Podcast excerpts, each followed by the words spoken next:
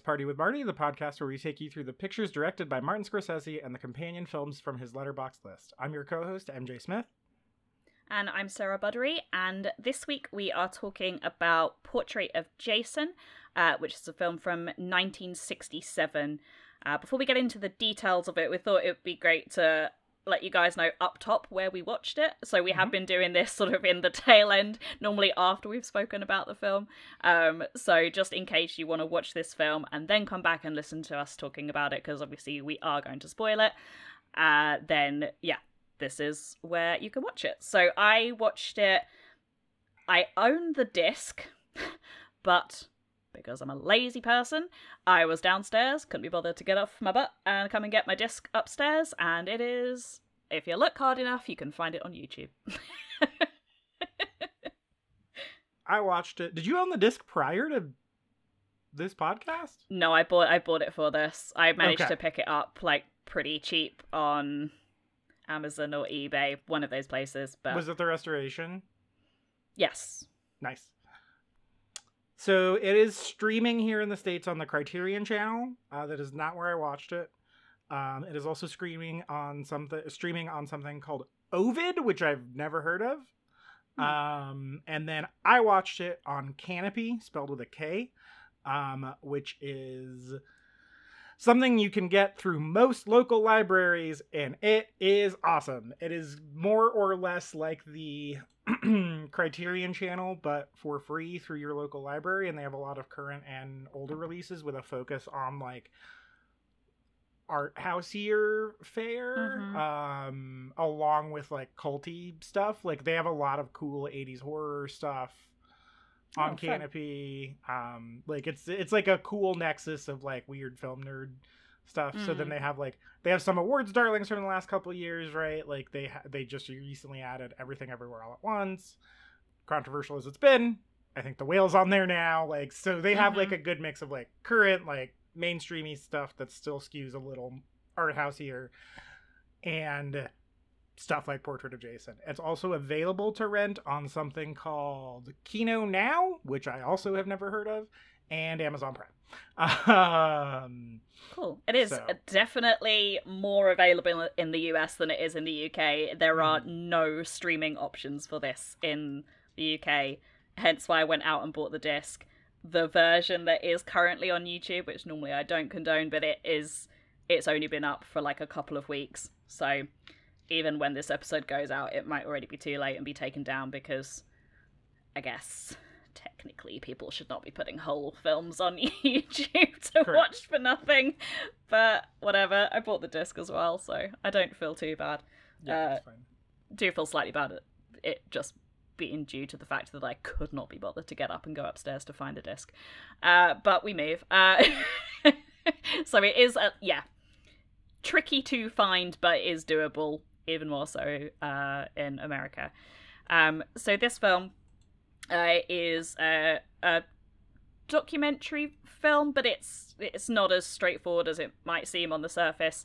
Uh, directed by Shirley Clarke, uh, starring Jason Holliday is the only person we see. We hear a lot of voices in the background as well from Shirley Clarke and is it Carl Lee, her Yep. partner at the time, I believe. Um, and this film focuses on uh, black gay prostitute Jason Holliday as he is rigorously interviewed on his story and character, revealing nuanced truths about life and art. It is the companion film for Scorsese's Italianamerican, and these are Marty's notes from his Letterboxd list. Shirley Clarke's picture is all about what happens in the frame. You're just with this man as he speaks to the camera, tells the story of his life and his dreams, reacts to comments and asides from behind the camera. You're focused on him as a person, the stories he tells, his body language, his behaviour. In a way, Portrait of Jason broke down the barriers between fiction and documentary, acting and behavior. It was liberating. Uh, MJ, what did you think about Portrait of Jason? Um, I think I need to approach this from two angles, more like very clearly like a hard line more than we Mhm. have been. One being Marty's comments, the other being Yeah. my own reaction to it. As far as Marty's comments go, this shit is in all his documentaries. It's wild. Um it is it is crazy how much this film influenced him. Like you can tell. Um I have not seen Italianamerican, so I don't know. I would almost say that this in my brain is also a companion to Rolling Thunder Revue colon a Bob Dylan story. Um, I see that. hmm so much. Uh, I think it also pairs really, really, really well with. I, I, I sort of wish we would we would have gotten Adam or Missy on this episode, um, with the rehearsal that Nathan Fielder thing. Did you watch the rehearsal? No, I've not seen Okay, it. bit of shameless self promo. Real Perspective has an episode on the rehearsal. It is my favorite episode of podcasting I have ever done across all three shows. I Mm. I'm so proud of that episode. Uh, so please, like, if you like what we're about to talk about, or if you like the way we, in which we're about to talk about this, go listen to our episode on the rehearsal because it is similarly aimed. Um, as far as my personal thoughts about the film, I don't know. Um, mainly because it's only been like an hour since I finished it, and I am somewhere between fuck these people and was this real? um so I don't I don't know and no one knows and so I think I'm never going to have a clear answer on how I actually feel about this movie. To to just double check, the fuck these people is that the people behind the camera? The yeah, people fuck making those people. film? If Sure. this is actually like a real thing that happened, this is one of the most unethical films I have ever seen in my entire life, and I'm very mad that I watched it. However, Jason is such a performer, and Carl Lee is also an actor, and it's implied that they knew each other in some way that it almost feels like they might be fucking with us, the audience so I don't know. It's hard to it's hard to say how I feel about this movie because if they were just screwing around, right? Like if it was all a setup for the audience, I'm totally fine with that. If they were like, we're just gonna be mean to this guy, I hate it.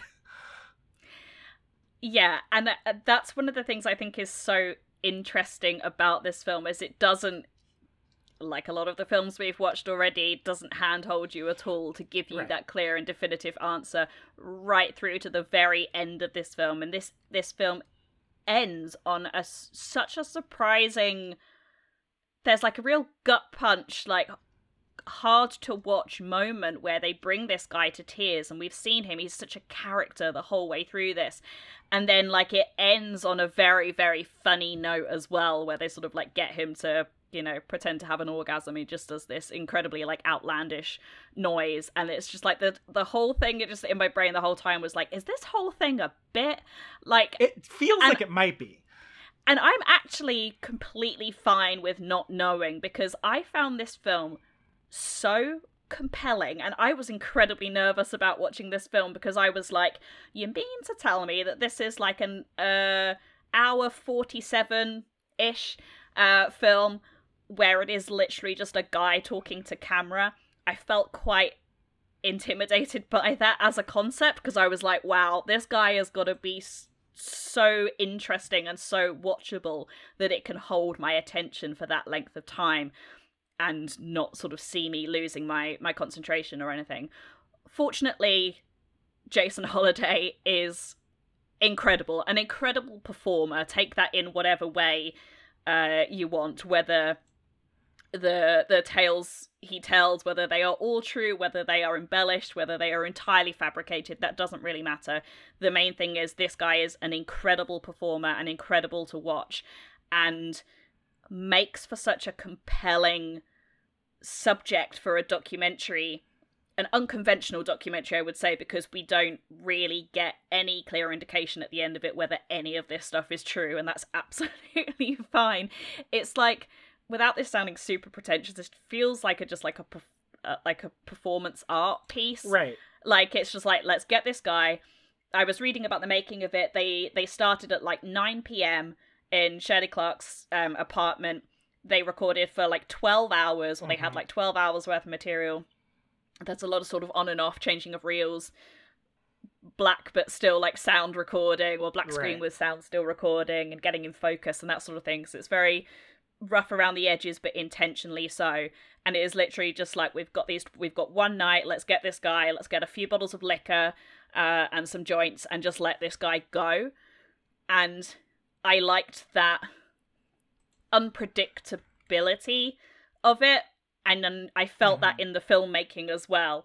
It kept me on my toes, where it was just kind of like it never at any point felt like I am just watching a guy sit in a chair, tell a story with the camera never moving and nothing ever changing because he stands up, he lies down, he sits, he falls over laughing. Like there's enough stuff going on, and this guy, as I said, is so watchable that it it it held my interest.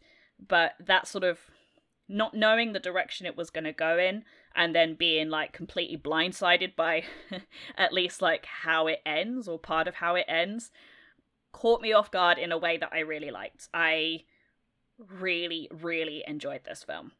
And I was super excited to talk about it because I was just like, I know my feelings about it are complicated and I know we're not going to have the answers Mhm. of like exactly kind of the the circumstances and like you said whether they were deliberately provoking this guy and kind of like fucking with him to sort of get him to say things just because they thought it would be entertaining or if they're in on the joke as well. And we don't know that, and I'm not sure we ever will.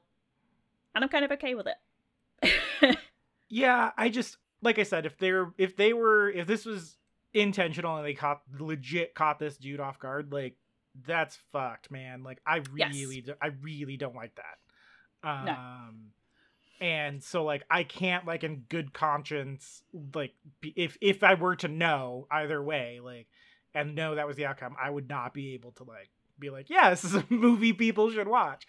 Um right. that said, it does because of that, right? Like it's it's so because we don't know. I guess I need to abandon that point because I'm gonna stick on it the whole show if I don't. First off, and then second, uh, it, it it's it sort of reminds me of um. This is a weird comparison, and might be might at surface level sound like some white people bullshit, but it reminds me a lot of certain moments of Inside the Bo Burnham thing. Oh, you're right. Uh, I was thinking a lot about that, right? So like the whole thing is the cinema verite thing, and if you don't know what cinema verite uh, thing is, like we're getting into this segment early because I think we have to, which is the Sure. MJ went to film school thing. Um, it's called observational cinema sometimes. Um, it's we're gonna talk about this guy a lot. Dziga Vertov, you've heard me talk about him a bunch. We're gonna talk about the manifesto for uh, variations on a manifesto again.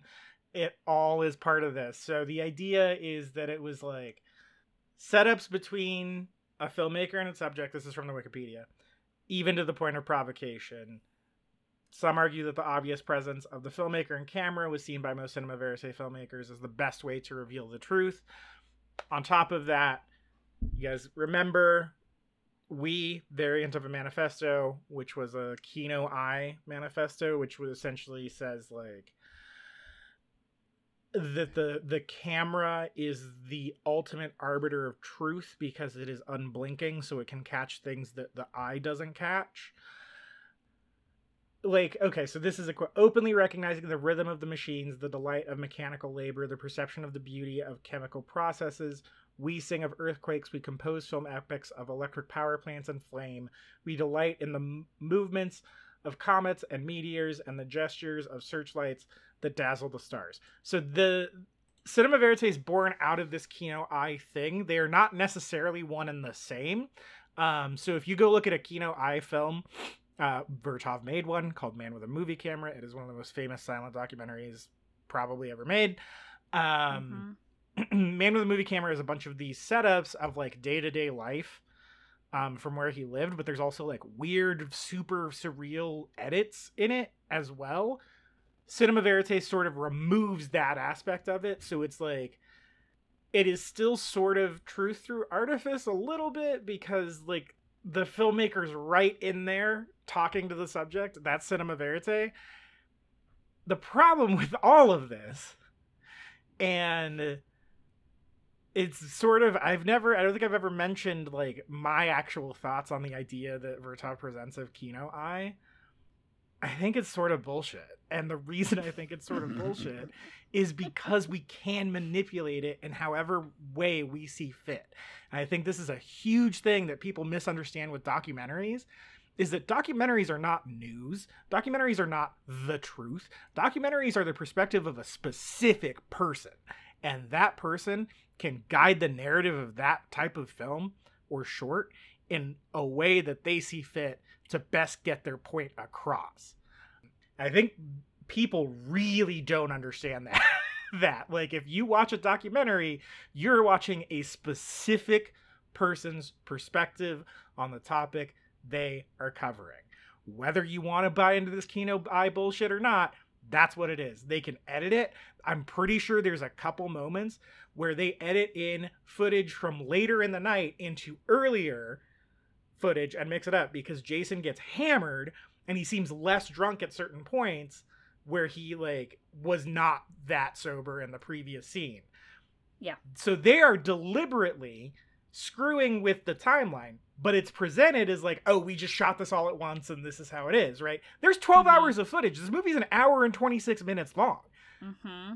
That's like 10 and a half hours we didn't fucking see. You know what I mean? like they, they could have shaped this to be anything they wanted it to be. So is it a portrait of Jason? Sort of. I guess so. It is surely it is Shirley Clarke and Carl Lee's portrait of Jason. It's not Yep. really Jason's story. Jason is telling his story, but Shirley Mhm. Lee or Shirley Clarke and Carl Lee are the ones who picked and chose what parts of Jason's story are being told to the audience.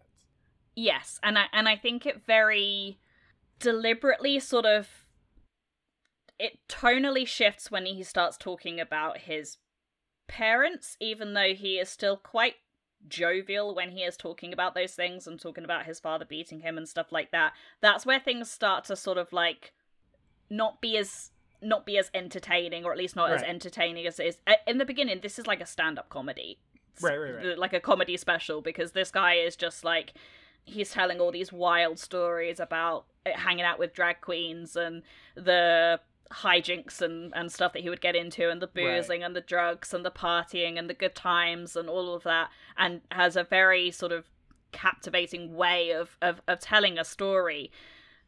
Whether that was like how things started and then things went down a, a, a sort of more serious path we don't know. That could have been the thing that they started off with or you know there are moments early on as well. There's a bit when he's standing up and he's holding the drink and he is very drunk at that point. Right. but they put that quite early in the film and then later you sort of see him like he's finishing the bottle or he is working his way through it at least. But you're right this is not sort of presented as like this is the exact order in which things happen. They did just kind of set up a camera and give this guy some liquor and were like go but they have then manipulated that to put that in the order that they want to make the point whatever that is that they the filmmakers want to make about this person. It doesn't like necessarily make a super clear point about him because like Mhm. we as we are talking about it now we're still so uncertain of like was he in on it? How much of this was an act? Was this whole thing just a bit us not knowing that?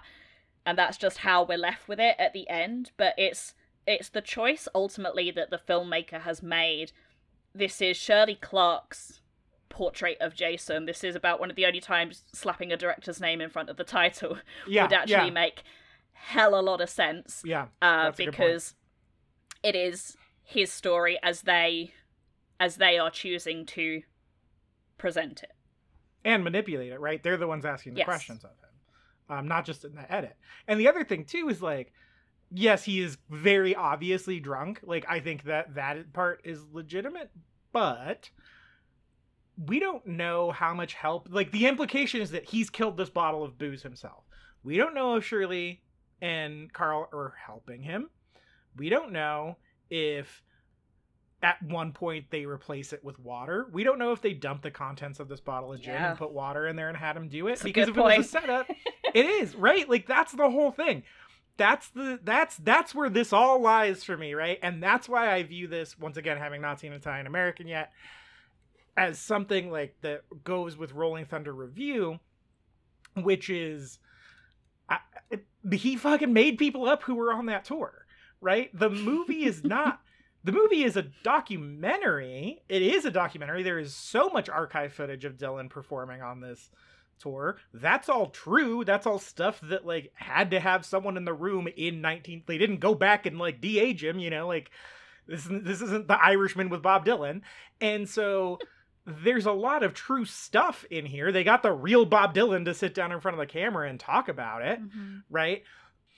So there's some truth to that movie. There's some truth to Portrait of Jason, right? Like I mm-hmm. believe most of the stories he's telling happened to him. I also believe he's exaggerating for comedic effect because he's he's an aspiring entertainer and he knows he's got a movie made about him. Of course he would play some of the elements of that shit up, right? Like so Mhm. there's all these layers of truth and artifice on top of each other, but it's still getting at a true point whether we like it or not, right? Like whether whether Mhm. this was unethical or it was just a one-off or a, uh, getting one over on the audience, there's still truth in this, right? This is still I think, particularly for 1967, an incredible picture of what the gay black experience in America was like.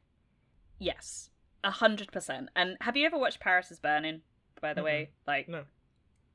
great, great documentary. Would make a great companion to this. I Mhm. feel. Um, just for again, it's mostly about drag performers, but a sort of like ballroom scene in in New Ah, York in okay. the eighties, I want to say, and that is again very honest as much as a documentary can be because obviously it is you know there is some manipulation in what story the filmmakers are wanting to tell in that and then also the performers being performers and therefore bringing something of an act to their Mhm. bits to camera but yeah the, I my mind was sort of blown a little bit when I was just like, "Oh, Portrait of Jason was made in 1967." So Yeah. Paris is Burning is like further, much further along, no less a tumultuous time period to to particularly to be gay in, but Right. this like Yeah. it's particularly with how candid Jason is in talking about sex, being very honest Mhm. about what it is that that that he does, um, his thoughts his thoughts and feelings about it, but also like talking about being a houseboy and kind of like Mhm. being a a servant of sorts to like rich white people and that sort of thing and yes there is embellishment to those stories and he tells them in a way that is very comedic but i have to believe that there is truth to what to what he is to what he is saying as well when he it, is yeah. telling those stories and there is much it's felt to me anyway that there was much less input from the filmmakers in the beginning. Mhm. it's there's sort of occasionally there'd be a you know tell us about your childhood or like oh tell us that story about the the cop or tell us the story Mhm. about the drag queen or whatever. And there's sort of like prompts. Um but it is it's him telling the things that he wants to tell or that's how it seemed to me anyway. And for 1967 this is pretty bold the language is very strong we get some c bombs we a get a lot of them. I think the most I've ever heard in a movie. yeah, I was like, and the fir- the first mention of it when he's talking about that that being like the surname of one of Yeah. the drag queens, like Yeah. really took me out. Yeah, because really funny. I can just imagine that and how provocative that would have been at the time as well Mhm. to someone be like, "Oh, you're a drag queen. Like, what's your name?" and then turning around and saying that. But yeah, very ahead of its time in terms of like Mhm. th- what is being discussed and the manner in which he discusses those things in particular. Yeah, it also reminds me of I want to be careful about giving this shit a platform because I think they might be a little Joe Rogan-y, so I'm sorry. I apologize. There's a YouTube channel called Soft White Underbelly, is the name of Mhm. it. Oh, gross. Gross, gross, gross. Anyway. Well, yeah, I still think it's worth talking about. Gross, gross, gross, gross, gross. Don't, don't support these people. Anyway, he says uh, the description on YouTube is soft white underbelly interviews and portraits of the human condition by photographer Mark Laita, L A I T A. This started, and mainly what I've seen is like him interviewing people. Wow, um, this is getting worse the more I click through. Um, he interviews people who are like considered somewhat Jesus, somewhat deviant, um, and not just sexually, although there is like people with fetishes on there or people who are Mhm. in the throes of drug use, people who are um have just like really specific experiences. Like one of the things looking at their YouTube page I just saw was like a shunned Amish woman. Right. That's like Mhm. not a perspective we just get, right? Um he has interviews with prostitutes on there. I've watched a few of them. I don't do it a lot because it can be a little heavy. Um he Yeah. goes back and does evidence uh, or d- evidence follow-up interviews there's like a, re- a super um inbred family in arkansas that he's gone to visit a few times and i think he's helped them out financially here and there but it's it's it is very much this like he points a camera at them. He does not appear on camera with them as an interviewer. He will let them tell mm. their story. He will prompt them with things.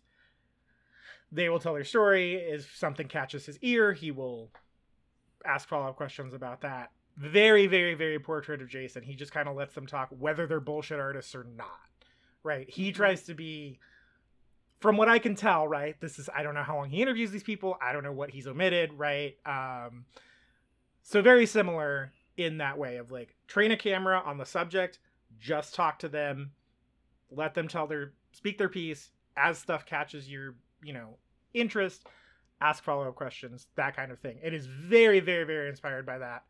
Um however some of these people have been arrested for sexual assault so i am and some of these people are members of the kkk so these are people who do not deserve our time um which is the pro- the problem with that like that sort of like well i'm just being objective thing right is it's like if you're gonna platform anybody then you're fucking up right like um the the Yeah. the most recent uh, thing i just saw was Chris D'Elia who was um not prosecuted or arrested on any of these charges but was canceled to use the parlance of our times for messaging underage girls on snapchat to try to get them to come back to his hotel room after his stand-up comedy performances Ugh. and that was a couple years ago and two weeks ago this guy released an interview with him so don't go check out that youtube channel sorry everybody but i think for the purposes of this that is an important it is, it is an important point of discussion Yeah, I just had a quick scroll through as well because I admit I was not familiar with Mhm. this person or those interviews, but part of that, like sometimes, and I don't know the intentions of the the the the person making those those films or doing those interviews. It does sometimes feel like get a get a load of this weirdo, get a load of this freak, and kind of like, and that's the, I I. That's not me thinking those things at all, but Right. that's just like the crowd you're drawing in is that and documentaries are incredibly guilty of this right you have ones about people who are incredibly overweight or they have like weird habits or whatever uh or habits that would seem weird to some people and it's just like the tone of those kind of documentaries is so often like roll up roll up let's come and laugh at this at this person and it doesn't always it, it yeah So what I will say for Soft White Underbelly, I have before, like I said, I don't often check in with him, but Yeah. of the ones I've seen, that is not the tone. I would not watch multiple Right. videos of them if they weren't the No. tone. It is, it is very much supposed to be like a portrait into the life of someone who is living life on the fringes of our society, which is why I don't Mhm. think he should be interviewing fucking Chris D'Elia. Um, Yeah. Yeah, it gets a little it gets a little murky, doesn't it? Because it's like yes, on the one hand, having uh someone who who wouldn't necessarily always get the opportunity to share their story being Mhm. given the opportunity to do that and if the tone is right then I think it can be very it can be very effective and I uh, still without knowing what necessarily the intentions of Portrait of Jason are I would still say that what to me at least seems that the the overall intentions of of this film is giving Jason the the the platform and the opportunity to share and tell his story and that's a Mhm. good thing because it's not necessarily a viewpoint that you hear very often and only he has lived those things and however much embellishment there there is around those things and and acting and performing for the camera we ag- are in agreement that there is at least still some truth in in what he is saying and particularly in 1967 someone putting a camera on a black gay prostitute and being like go is a good thing because we need to hear more of those voices. We need to hear voices of people who are not, you know, it's not our experience or anything that we can relate to Right. at all, but like, can we still relate to this person and their human experiences and take in and enjoy to an extent the things that he is telling us? Yes. It's just oh, with a slight wariness that what we are being given is what the filmmaker has chosen to present to us, if that makes sense. And right. I'm definitely on the same page as you that if there was any kind of deliberate, like, let's poke this guy and get him to snap, or let's just ply this guy with alcohol, knowing that after he's had a few, he will tell all and sort of be uninhibited and that sort of thing questions about the the the ethics of that obviously i think any person would what you don't want to see in a documentary or anything is someone being manipulated if they're not also I mean, you don't want to see a person like in any way being like coerced or manipulated or or whatever, unless it is something that they have agreed to. Do you know what I- Right, I mean? I'm not saying that he's gone like have at it sort of thing, like do do your worst, but also he he could have done that. He could have just been like, yeah, you provoke me, I'll have I'll have a a you know clap back. yeah, right. That's the other thing too. Is like we also don't know if he consented to this when he was sober, right? Of like Right. even even if it wasn't scripted to do that, if they had approached him and they were like, "Hey, this is what we want to do. We are going to do this. We're going to get you drunk, and then we're going to, you know, provoke you." I think even Yep. that is fine, right? As long as they were able to go to him when he was of like his right mind and have him sign off on that, of like, "Great, I can do that." Sure. like that's fine um but then again is that the truth technically not right like that is not how it is presented in the film but that doesn't mean it doesn't get to the heart of the truth of like jason's experience as someone who given the things he's been through and the way he approaches them. And i know this as someone who also tries to play off most of the bad shit that's ever happened to me uh in a funny way deeply insecure right? That like the he is incredibly Yeah. insecure no matter what like whatever happened here this is a very very very insecure man. Um hmm i get it. Um and Yeah.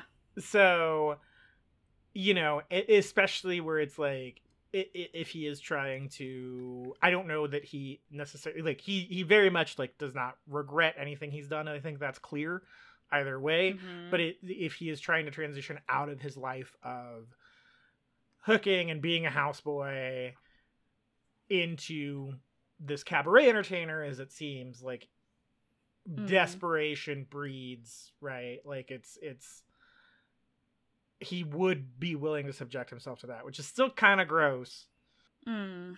but it also makes a lot of sense given of like well this could be my big break and i don't know what happened to him post this film Mm. um i didn't look at i didn't have time to look it up because i just finished watching it so I don't know what what like what this did to change his life if it did at all. Um, let's see what happened to him. He lived to quite an old age. I know that. It was only 98, 1998 that I think he died. Yeah, seventy four. Um, Which for someone who had lived the life that he had, I'm like, mhm. pretty good going. born in Montgomery, Alabama. This is his Wikipedia page. Attended Rider Business College for one year before moving on to the Actors Workshop in Hollywood, where he studied with Charles Laughton. okay, okay. So this explains Carl Lee's. Okay, he then studied at the American Academy of Dramatic Arts in New York with Carl Lee, the man who introduced Payne to Shirley Clarke. Okay, I think this is bullshit then. I I fully think this is a performance then. Okay. this is where I'm. This is where I'm falling down on this, and I and I knew we would need to have this discussion before I really like compiled my thoughts. Not just because I also finished watching it like very close to us, close to us recording, but I was just like, I watched it and I enjoyed it, but then I started having these like conflicting feelings, like you did, I think, as well, of being like, should we be enjoying this? Like, Mhm. what's going on? But then just I don't know if it was just in his manner or just the way that he would talk and the way that he would tell stories and particularly the way in which he would interact with the like off camera voices as well. Mhm. I was like these people know each other. They know how to sort of like push each other's buttons a little bit and get them to either say something that is like incredibly heartbreaking or incredibly funny and it can kind of go either way in in this film, and it does. So check this out. A month before shooting, Holliday met Andy Warhol at a ball at a bar through Paul Morrissey. Warhol attempted to make a film starring Holliday and Edie Sedgwick, but it never materialized. Shirley Clarke went on to make Portrait of Jason. In an interview with Jonas Mekas for his Village Voice column in 1967, Holliday said, "I know I am a great actor and I got a chance to prove it." I wondered if people would think I was a homosexual, bisexual, or heterosexual. I wondered if I was great enough to convince them I was all three. I was aware film wise of what I was doing. I never got too far beyond my image, but what is my image other than a well dressed, well liked swinging cat? I also play many roles in life. I was also hip enough to do it on the screen. Dig it? Well, there you go. we did it. Yeah, this is this isn't even a documentary then. This is just a piece I of performance art. You know what I mean? Like that, that's all it is. what I said point. earlier. Yeah. Yeah. That's like that's what it is. Like yes, it is a it is it's a one man show. It, they just filmed a one man show and like yeah, okay. Well, that makes me feel a lot better about it. That's for fucking sure. Yeah. Yeah, I think it's still like it it presents an interesting what even is a documentary discussion Sure. What even is the truth? Like what what you said. And and it's even now people watching documentaries they go this is true. And you would assume that it is. But also how do you know that? And you know how do you know that things haven't been completely fabricated for for our entertainment? Which is why i was i mean i Mhm. was dubious to even call this a documentary uh, because it is so we're not gonna tell you what is and isn't tr- and isn't true like throughout the film and performance art or a stand-up show or a comedy special comes much closer to to what this film actually is i still there, there must be some truth in the thing in some in at least some of his tall tales but i, I agree. think some of it is like playing this part of this you know Mhm. Yeah, yeah, I don't think it's all bullshit in like I don't think Yeah. everything he says is bullshit. I think what he says about his parents is probably largely true. I think what he says about living in LA with the construction worker is largely true. I think what he talks about the guy who died about of a heart attack is largely true. Like I think all of these are true stories that actually happened to this man. I don't think he's Mhm. bullshitting about that, but I think he's embellishing because he is performing and he's aware of what he's performing. Right. And the other thing too is it's it's like this isn't this isn't a documentary in the sense that it is a document of this man's life and every step of the way. This is him recounting these stories and it's like it reminds me of the quote from Memento where he's like says memory can change the shape of a room, it can change the color of a car, and memories can be distorted. They're just Mm. an interpretation. They're not a record, and they're irrelevant if you have the facts, right? This is just Yes. memory. That's it. And like with memory becomes one just legit forgetting and then having to make up details, and then also just embellishing to tell a more entertaining story, right? But the heart of what he's Yeah. saying is still true. There's still truth in this movie.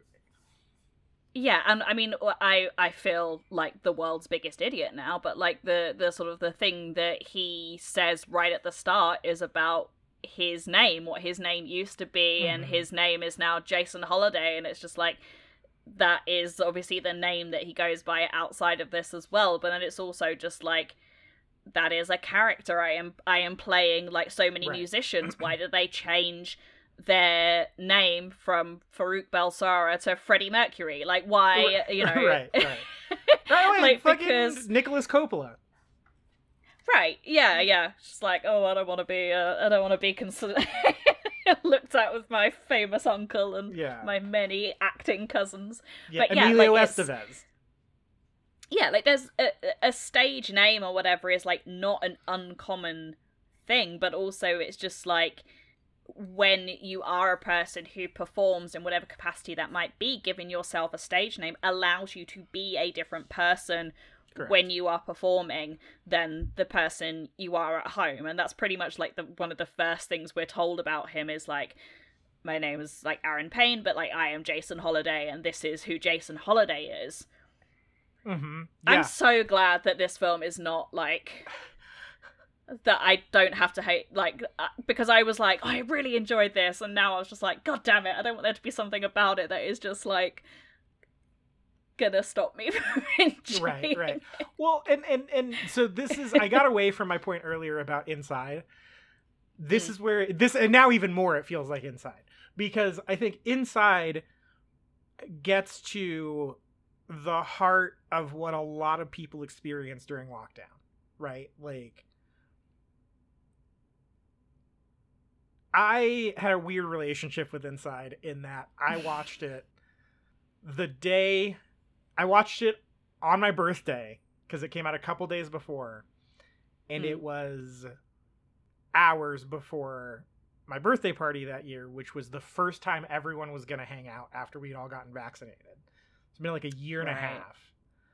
And I sat down and I watched it, and it immediately took me back to what 2020 was like and the anxiety and the depression. I was also Mhm. dealing with the fallout of losing my father. So that was an added layer for me specifically. So it just took me right back to that, right? Mm-hmm. It's largely bullshit. That thing. He wasn't locked in that fucking room. He it was his it was his spare house in his backyard. He's a Mm-hmm. very successful performer and comedian who I think for at least a portion of it was in a relationship. That relationship has Mhm. since ended. Um, but he wasn't just alone in that room sleeping in like eating drinking this performance piece right? That's the Yeah. implication of it. And it comes across really well because i think he's a talented director. I really liked eighth grade. But like that's it's it's it is it is in that sense largely bullshit. However it still gets to the truth of what the isolation of lockdown was like for a lot of us. Particularly Yeah. because he was set to go on tour for the first time in five years after that. Like, I can't imagine what that would be like as a performer. That would be a mind fuck, right? Like, Mm. and like, yeah, Mhm. some people are like, well, it's just a rich white dude complaining about not being able to get the attention he seeks. And it's like, well, no, like, yeah, I'm sure. Yes, it's not Mhm. not that, but it is deeper than that, right? Like I think he has a genuine love of like creating and performing and that's not nothing. Um and so like that's an oversimplification of what it is actually but you know it, there's there's a moment of the movie there's a couple moments of, of of inside where he's got the camera trained on a mirror and he's talking into the mirror and he's related like he has he's, he's like very candid about some potential suicidal ideation that he's having Yeah. um he says he's like making it so i don't i think the direct quote is like so i don't put a bullet in my fucking brain or something um and that is like pure Kino eye shit, right? Like that is he has trained the camera. Like the camera is the focal point of that. He is off to the right third of it. The camera is the main point. So what he's saying in that visually is that the camera is catching the truth of what this comedy special in quotes is, right? Mhm. But like he is able to leave that room and go back to his house and like make whatever sandwich he wants, right? Like that is that both things are true about that. Does that make the truth and the relatability that people found in Inside any less true? Fucking of course not. Absolutely not. You know, like just because it is largely artificial doesn't mean it's not true. And that's what Portrait of Jason is like as well. It's a really good point, and I mean, I, I was just as you were saying that was just kind of rereading Marty's notes on it, and the the last bit in particular, the way he says the portrait of Jason broke down the barriers between fiction and documentary, acting and behavior, and this was liberating. It's like, yeah, there there there is truth in this. There are elements of truth, but it is also a performance. Bo Burnham making Inside, they would have been things that he was feeling. There were things that a lot of people were feeling during that time of incredible isolation, but he is channeling those things into a a what I would also consider as a performance art piece. It is Yeah. not a documentary. Right. Um I I I don't even think you could class it as that. I don't know what it's categorized as on on, on Netflix I think or wherever. is technically a comedy special is like the classification for it. But it's a dark comedy special. Sure, dark yeah. comedy special. it is funny as well, but yeah, it's it's it's that sort of like uncategorizable Mhm. type of film, which is what this is as well. I've even doing the intro for Portrait of Jason, I was just like documentary, kind of like it is and it isn't. Yeah, the, I- the rehearsal's the same way. Like the the Yeah. rehearsal. If, if I start talking about the rehearsal, is gonna be a fucking quadruple length episode. But the the base premise is that he it starts off as one thing and becomes another.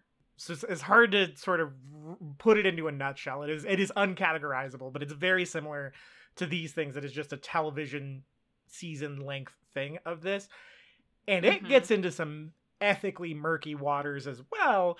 But it also calls into question if it's actually all kind of bullshit or not as well.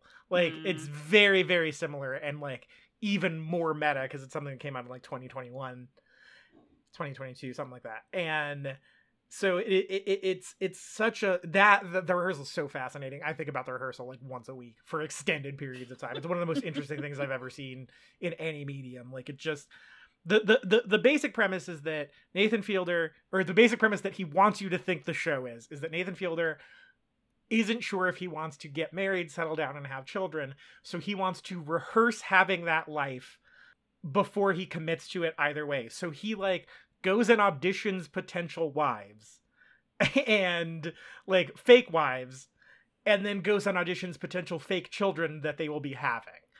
Um and so he ends up living with this like woman who's super christian and like definitely part of a mlm like and he's like these are the responsibilities you have to execute while you're here. These are this is what i'm going to be doing but i'm also directing the show. So um and it starts off with like just her there and then he's like well i kind of want this too so i'm to be like your fake husband. And but like we're not to sleep in the same bed. Like i'm not to make it weird right? Like weirder than it already is. And so that happens and then like they bring in kids and so they start with babies and they go all the way up to like seven or eight years old. And then one of the kids ends up like not being able to distinguish that it's fictional because he doesn't have a dad in his life and so he starts calling nathan fielder dad and then get like when it all comes to an end is like has a really hard time going back home just with mom Mm. because he misses dad because he was spending time with dad and nathan fielder has like a really good connection with the kid too like they like the back and forth with each other is like really good Mm. and so then he that's where it gets like really ethically murky of like oh did i just fuck this kid up like for the rest of his Mhm. life and then like later on he goes and follows up with them and the kid's more or less forgotten all about it, right? Like he remembers Nathan, but he doesn't remember considering him his father because kid brains are weird and like super malleable. So like just a Yeah. few months after, like he's just like, "Oh hey Nathan, like I remember you." you know what I mean? Like he is Mm. not as hung up on on this guy being dad anymore. So it's real strange. It's a real fucking strange show, but it is also this. Yeah, and it's like when you are living in the fantasy, how much more that fantasy starts to feel like reality, and that's kind of what we're doing in Portrait of Jason as well. Like we are living in this like wonderful, colorful fantasy of Jason Holliday and and mm-hmm. and, and all that he is, and whether or not that's all as it appears or as it is presented or as it is told kind of doesn't matter because you are caught up in the the story the what he is presenting and what the film is presenting as the thing that should be believed. It it's films like this I wasn't expecting this that make me have like a slight existential crisis where I'm Mhm. just like what even is real anyway Yeah. um and i was i felt that at times i felt that more into this film or the further into this film i got sorry like when it when it did start to take a turn when suddenly he was crying and i was like oh i was laughing about something five minutes ago Mhm. um even just some of the things he would say it was it comes across anyway as very self-deprecating but also you sense there is a sadness and a truth in that as well Yeah, yeah. yeah. like he he said like um i wrote some stuff down but he's like when i get pathetic i'm one of the most pathetic people in the world and it's like oh that's a hard thing to like hear someone Mhm. say about themselves and uh, one of my favorite lines or favorite things that he says in this film is um when he's like oh i've suffered expensively i mean extensively and it's like it's it's a great turn of phrase and it's a Yeah. great way of saying something but you're like oh he is like sweeping us up in this like fantasy that is his life this incredible life where he has brushed shoulders with the rich and famous and the goodness knows what else Mhm. and even just like the things you were reading that wikipedia page like andy warhol and like wild cannot even imagine the Yeah. like the the things that this man got up to um but yet there is like pain there as Yeah, as absolutely. well. Um and you Sad certainly Brown, get that in yeah yeah. You yeah you certainly get that in the way that he he talks about his his parents. Like he is laughing as he says it but he is also sort of talking about some pretty some pretty heavy stuff. Um and uh, one of the th- one of the answers to questions that I love most was when they ask him like did you hate your mother and he's So like well I good. tried to but then I got pregnant I'm so glad you brought that up. That made me laugh so hard.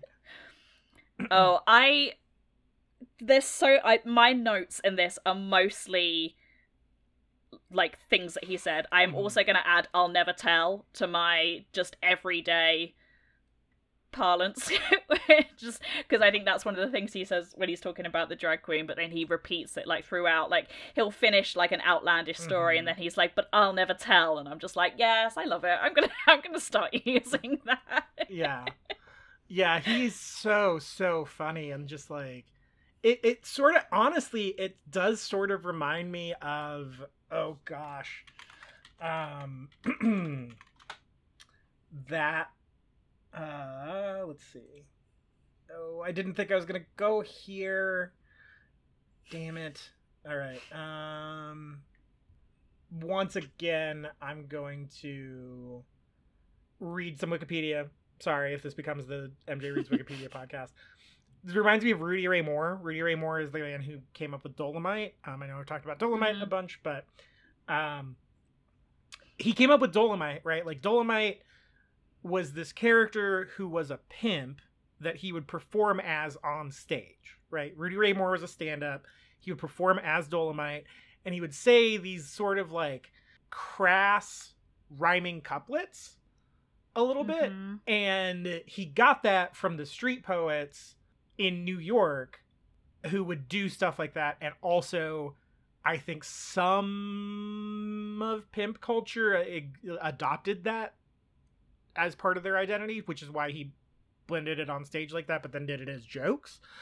Um, Jason does a lot of that. Like he'll say shit that rhymes, right? Like every so often he'll like drop a like a just like a couplet like that. And it's not necessarily like a dirty couplet the way Rudy Ray Moore would do it, but it's like it's got a layer of irony, it's got a layer of entendre, like every so often. And then at the end, when he's really drunk, he recites that entire poem about Dinah Mm. right? Um so it's like he this is a culture that i think he is very very entrenched in as well and comes it comes through in certain parts of like the way he talks and the way he relates these stories. Like it's it's this weird thing where it's like that's that it does all feel like the personality of jason slash aaron but it's all played up for the camera right? And like bo burnham has stated as much about the character of Bo Burnham, right? Like the Bo Burnham we see on stage, he said is a character. He's not that surly and cynical in real life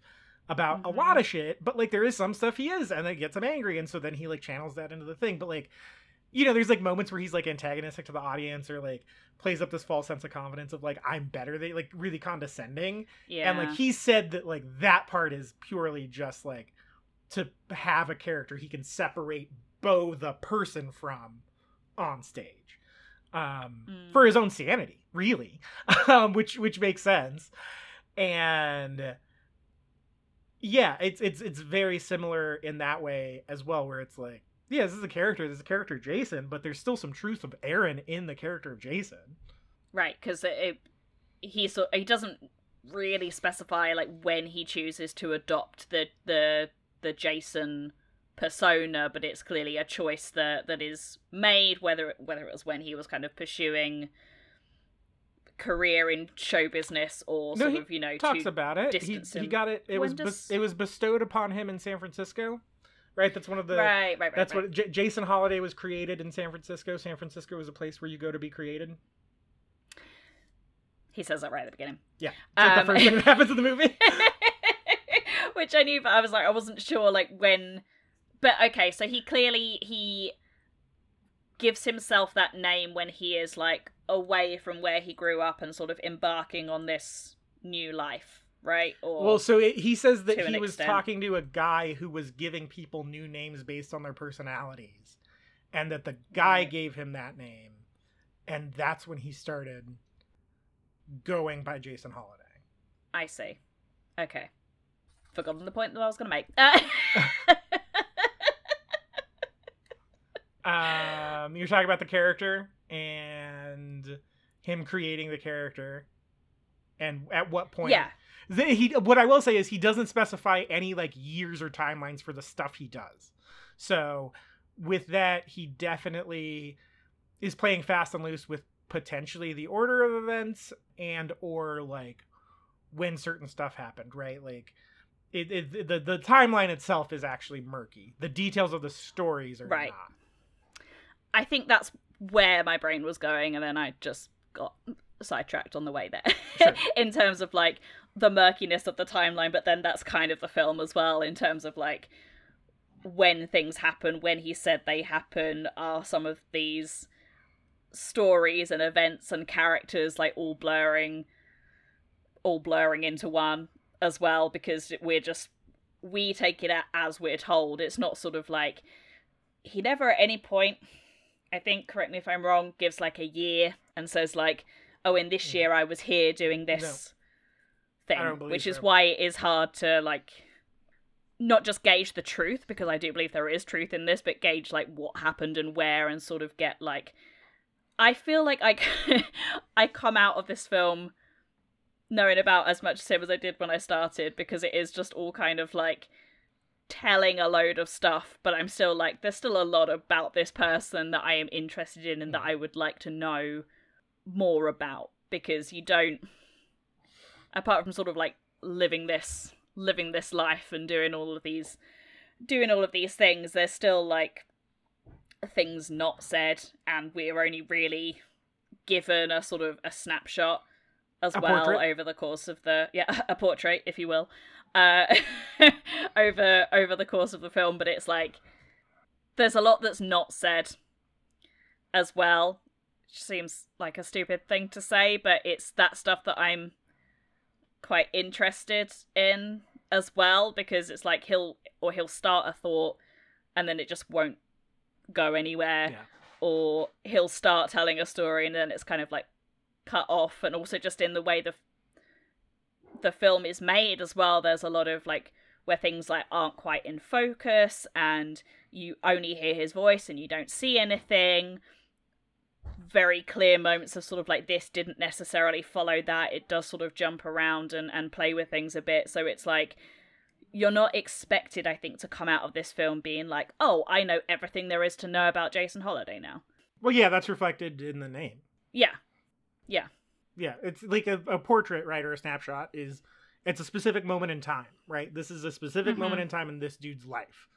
And that's what that's what it is, right? Like it's it's it's Jason Holliday as he is in 1967. mm-hmm Yeah, it's it's it's now that I have no reservations about it, it's great. yeah i would happily gladly watch this film again i've actually already recommended it to someone to watch who i am fairly convinced would love it if they haven't seen it already.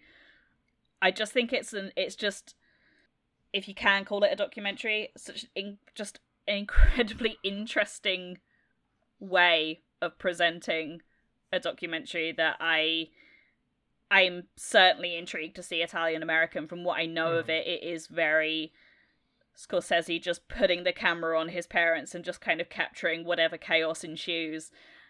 And when you get into Scorsese's other documentaries as well, just sort of seeing like how this influences him and what he chooses to to present and what is real and what isn't Mhm. and actually playing around with those things even in a documentary is fine you kind of just have to be aware of like when you're going into a documentary that you're not getting like a history lesson you're not reading a book right, right, right. Yeah. Yeah, that's the thing, right? Is like I think people mistake documentaries for like the news, right? So often. all the time Yeah, more more often than not. I'm like, don't do that shit. Don't do that. Do not do that. Nope. Not to get on a high horse, but barely trust the news. But um, that's a separate conversation. um, but yeah, don't trust a documentary. Go in there being like, this is a specific person's specific perspective on this specific topic.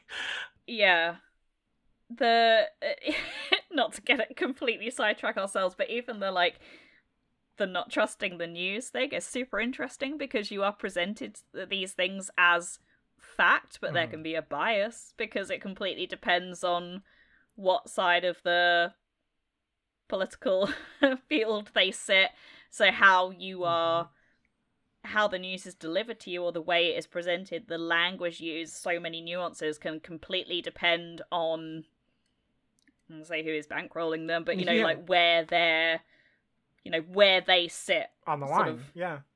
yeah. Which is, ugh, again, I just feel like I'm having a small crisis. Sure, yeah, yeah, yeah. Doing Yeah. this where I'm just like, what is real anyway? Yeah, I, I, mean, I, I, I had a full on like existential crisis after Inside, so I get it. Um, Yeah, I came to that way after everyone else did because you know when you just hear people talking about something and everyone was talking about how it like really spoke to them and Mhm. changed their lives and everything else and it was the most incredible thing they'd ever watched and I was like cool I'll throw it on at some point and then I then I watched it like quite a bit later and I did enjoy it but I didn't I don't think I had that same like ah moment that like a lot of people had but I do I I do like things that sort of throw you into that spiral yeah, yeah, yeah. Because- yeah. I, as long as you know you're okay to go to to that place but i was if this had just been a super straightforward documentary and just a guy talking about his life to camera i'm not sure we would have had as interesting discussion as as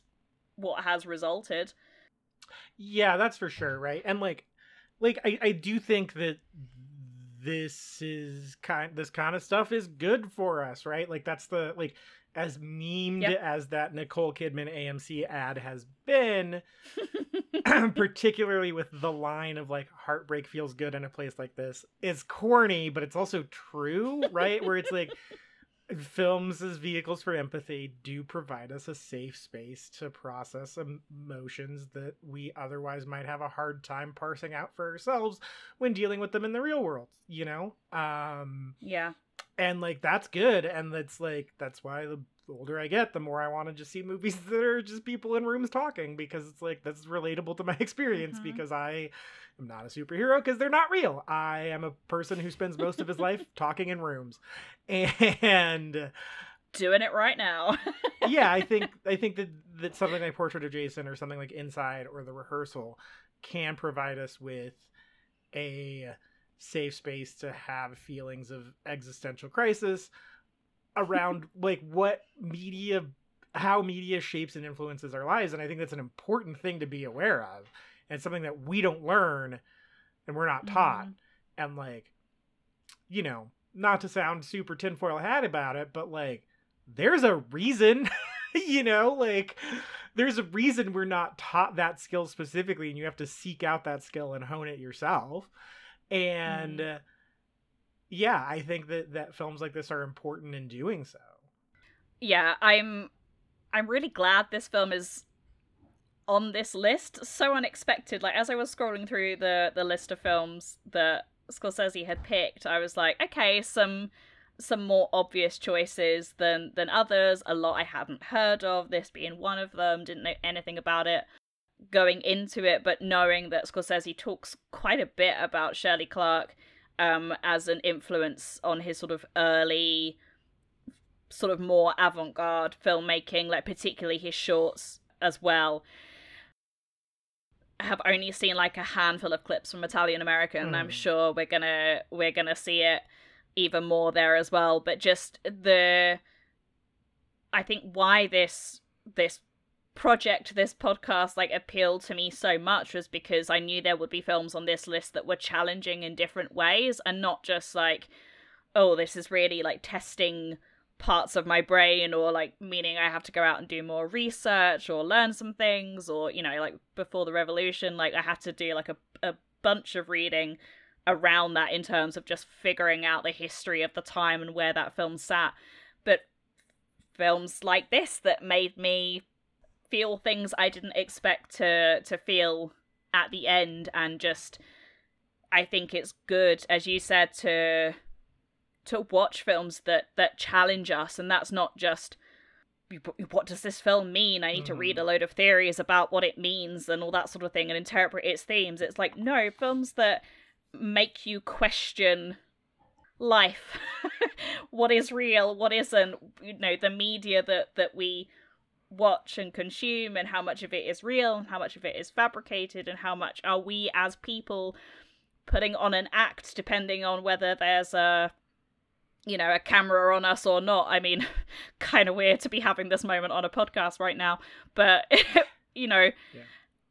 it's it's like it's an interesting thing to think about and it wasn't something that i was anticipating coming out of this film was because when this film started i i was really enjoying it because i, I you're instantly drawn to this guy he's Right. so charismatic so fun to listen to the stories are so funny and I thought I was just like, oh, this is going to be a riot. I was like, I'm really, I'm really just going to have a great time watching this film and and and enjoying it, and we're going to have a good old chuckle about it.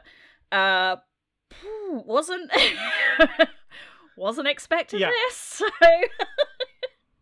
but that's why we love doing this. It's the unexpected. It's this now knowing some of the truth this is going to be a much much easier film to recommend. Yes, I think we yes, it a bit of we you, the people listening to this episode have listened to us really go through it yeah. In many many ways. Yeah went on a journey with this one that's for sure where i was like i don't know. Like i do not know. Yes. And then like Yeah. reading what i said or reading what I, I did on the wikipedia page for jason holliday it's like oh okay i feel like i know now like got it. Yeah. Okay. We're okay here. I'm much more comfortable with uh with this film than i than i previously was. Although i will say that like the discomfort is sort of nice too. Like there's I don't think there's anything wrong with it.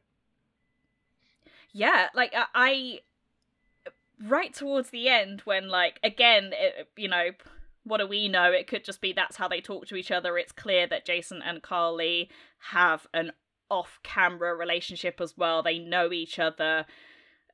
No one pushes your buttons more than your own friends just because they know how to. and it's Yeah. like testing that like let's see how far we can we can go kind of thing. Like sometimes you'll hear, uh, you know, two really close friends talk to each other, and you're like, do they hate each other? Oh and that's my kind God. of like what a what a lot of friendships are, and that's what you get from this. And it's just like there's a it it gets to the point where it sounds like Carl is is being really harsh to him, and you're Mm. kind of like, is he just is he just doing this to get a reaction? Are they all a little tipsy Yeah. and are kind of you know drunk thoughts coming out? But it's a it's an interesting way to to end it, and then obviously it, it ends on a, a big gag as well. But again, we don't know if that was the first thing they filmed or the last thing they filmed or somewhere in the middle. It's just kind of you know as is presented. But I knowing what we know now, I kind of feel like that. Yeah, like, yes, they are sort of like pushing him to say something that is gonna Mhm. make for a a better, you know, movie, a better sort of retelling of the story at the end of it, but I I don't think Carl is pushing him to like deliberately be a jerk. I think they're Yeah. I think he's in on the joke. Yeah, I th- I think so too. And the the other thing too is like Carl Lee is his acting teacher, right? So he's probably doing that to like get him to a point emotionally to to have Yeah. something to end on as well. But yeah, I mean, oh man, I, I I'll tell you the the full story off mic, but I recounted a story of me talking to Missy, my co-host from Real Perspective, to my girlfriend, and she was like, "Whoa." And I was like, uh, Yeah. yeah, you've not met Missy, so you haven't seen that dynamic in in action. But that woman's a sister to me. But what I told her was pretty gnarly. like, um, yeah, yeah, I feel like everyone has got that friend. It's usually Mhm. someone they've known for a very, very long time Yes. as well. I I'm pretty sure I had something very similar when when me and Martin had not long been going out and he met Jake, who is my best friend, and was just like, he's really mean, and I was like, he's not. No, he's really not. He's such he's such a teddy bear. I was like, it's just like that's way that's his way of letting yeah, people know that he likes them. Yeah, yeah, yeah, like yeah. the the meaner he is to you, the more he likes you. yeah. it's just how some people are, and that's fine. yeah. Oh, I mean, yeah, that's the thing is the only the reason I didn't feel bad saying the thing I did to Missy is because she would say the same thing back to me about something in my past. Like, Right. right. Exactly. Exactly. Yeah. And it's yeah, that that um I will watch this film again and I will watch it in a completely Yeah, different yeah, yeah, way now. And like even I'm looking forward to rewatching that bit where it sort of sounds like they're having a very heated conversation and, and things are getting like escalating in tension. But actually that could just be them like practicing a scene. could be Like- it could be well, and also the like the part where he calls him like a dirty queen. I was like, good lord, man! But now knowing that they had some sort of off-screen relationship Yeah. enough for him to bring him in, it's like, oh, you're fucking with this guy. like, also that is uh, having i've watched enough rupaul's drag race to know that that is absolutely how they talk to each yeah, other yeah, yeah, that's the thing, right? Yeah, is like it's a whole thing yeah yeah that's that's exactly exactly and Mhm. like the other thing too is I I this might be a us specific thing but like sometimes you say shit like that to your friends who are different than you. Like as sure. sometimes you say shit like that and it, it doesn't mean anything. Like the only reason you get away with it is because you love them and have known them long enough for them to know that like you know you don't actually mean it you're just being a dickhead. You know like yeah I was at my best friend's house last night and he has suddenly got a lot of house plants and I was like, I see you're in your stereotypical plant gay era and Yeah. he was like, Yes I am, absolutely. Yeah. and it's like this is just shit that best friends say to each other. Yeah, other. I exactly. don't know what to tell Exactly. you. exactly. We have a gay friend here, and he won a hat in a raffle at a thing we were all at. He was like, "I've never owned a baseball cap before," and one of his best friends said, "That's your straight guy cosplay."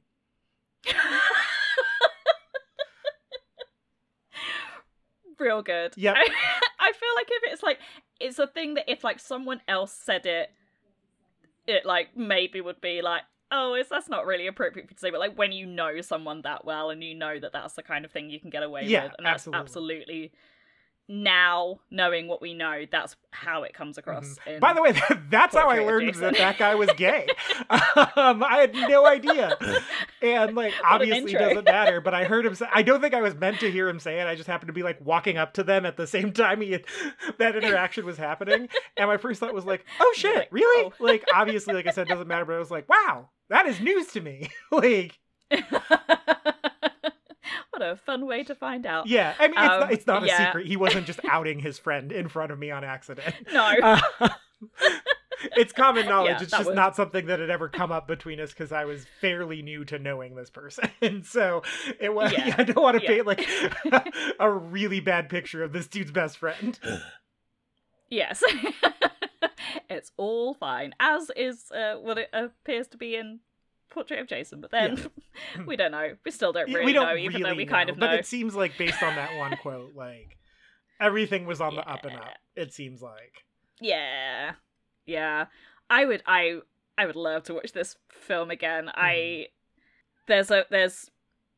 I think only two films that we've covered so far where I'm like, no, I could quite happily not watch those again. Everything else, I'm like, yes, worth watching, would like other people to watch, and also would watch again myself. I'm glad I own the disc. I don't. I can now watch it whenever I want. Yeah. Also, the restoration's real away. good. Um, mm. really good. Like I was watching it and I was like, do I have motion smoothing on? But no, I think that's just like how they restored it in a good. And I mean that as a compliment. Crisp. Yeah. It looks. It looks great. Yeah, it looks really, really good. Yeah. I maybe we can uh, there's so many funny, incredibly funny bits in this and Mhm. also respect the fact that Jason laughs so heartily at his own jokes Yeah. because talking to the right people here. Yeah. But his Mae West impression Really good. now lives rent free in my brain. Yeah, Incredible. yeah, So funny. the hat as well. yeah. The hat, Is amazing. the picture hat. Yeah. He said, "What does he say? Only me and Mae West are the me and Mae West are the two people who could pull off that hat." Yeah.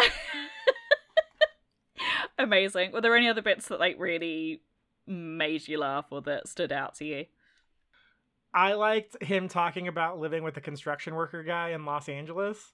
Mm. and uh, g- g- like trying to t- trying to cook him like black southern food that really Yeah. made me laugh of like he had no idea what any of this shit was he was just like i just kept feeding him Yeah. collard greens and it was like that's hilarious like that's really that's really funny um that story's really good and then the one about like breaking the vase Oh. when he was dusting that one was really good too those were my two favorite stories he told him Yeah. that and then Some the the line of "Did you hate your mother?" I did, and then I got pregnant. Is so like that. That just it made me laugh so hard. I was folding laundry during that part, and I had to like stop folding laundry. I was like, "That's really fucking funny."